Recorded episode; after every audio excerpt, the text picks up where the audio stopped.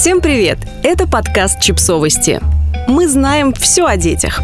Страшно было, стыдно было. Манижа рассказала о своей послеродовой депрессии.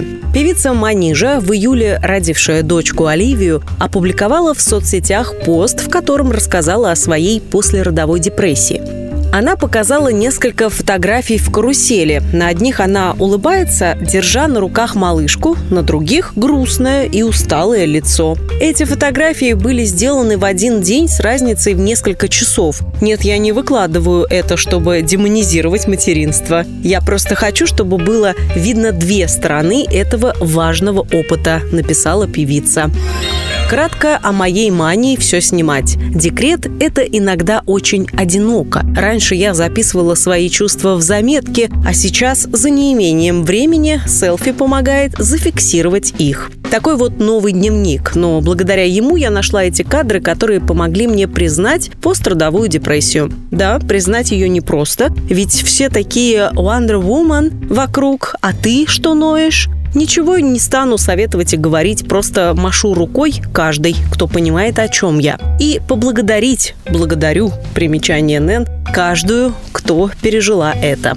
Певица призналась, что не решалась выложить этот пост три недели. Страшно было, стыдно было. Не хотела людям портить праздничное настроение, написала она в комментариях. Но сегодня проснулась и поняла, что не хочу это утаивать, по крайней мере, потому что я родила дочь. И, возможно, в будущем, когда она станет мамой, ей это поможет. Мне бы помогло увидеть свою маму настоящей в тот период, когда я родилась. Пост собрал почти 800 комментариев со словами поддержки. Также пользовательницы рассказали о своем опыте проживания периода после родов и борьбы с послеродовой депрессией. Выбрали комментарии, которые могут поддержать тех, кто переживал подобное или переживает сейчас. Самое главное, что за это не должно быть стыдно. И это совсем не означает, что вы плохие мамы. Просто вы люди. Вот и все. Держитесь, девочки. Вы у себя такие одни.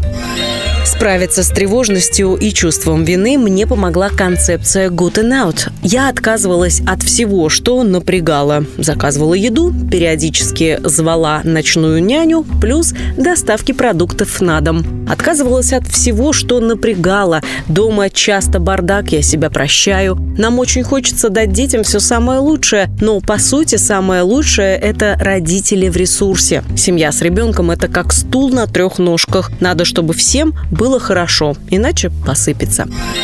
Я тоже сталкивалась с послеродовой депрессией, и это было похоже на ощущение нахождения под толщей воды. Тяжело и как будто нет этому конца и края. Хотелось буквально закончить жить. Рутина, в которой теряешь себя, тревога и так далее становятся лучшими друзьями. Но есть хорошие новости. Дети не всегда такие маленькие и сосущие много энергии и молока. А признаем, в первые годы мы точно больше отдаем и ничего не ждем взамен. Потом будет, если не легче, то по-другому. И столько всего можно будет с ними делать, особенно когда они смогут нормально сообщать свои желания, насколько это возможно, и хоть как-то себя обслуживать. И спать, конечно. Я вам желаю помнить, что вы прекрасная женщина и мама. И у вас есть полное право грустить, уставать, даже ныть, если хочется. Даже несмотря на то, что кажется все хорошо. Чего жаловаться? И еще, что все это пройдет, так бывает, а музыка все подлечит, тем более ваша. Пострадовая депрессия – это самое ужасное, что случалось со мной в этой жизни. Это очень опасно и тяжело. Я безумно рада, что вылечилась от этой болезни. И желаю всем тем, кто сейчас болеет, как можно скорее поправиться. И не ждать, что само пройдет, а обратиться за помощью как можно скорее. Я не фотографировала свои состояния, но сейчас, когда пересматриваю свои фото, вспоминаю, что на этом фото я улыбаюсь, а внутри слезы, страх, усталость и отчаяние.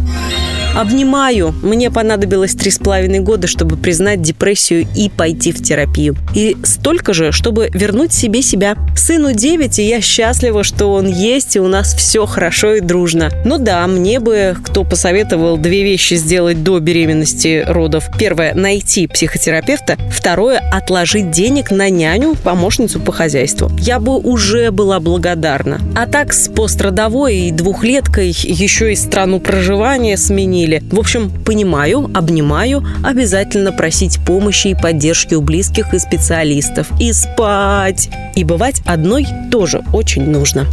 Подписывайтесь на подкаст, ставьте лайки и оставляйте комментарии. Ссылки на источники в описании к подкасту. До встречи!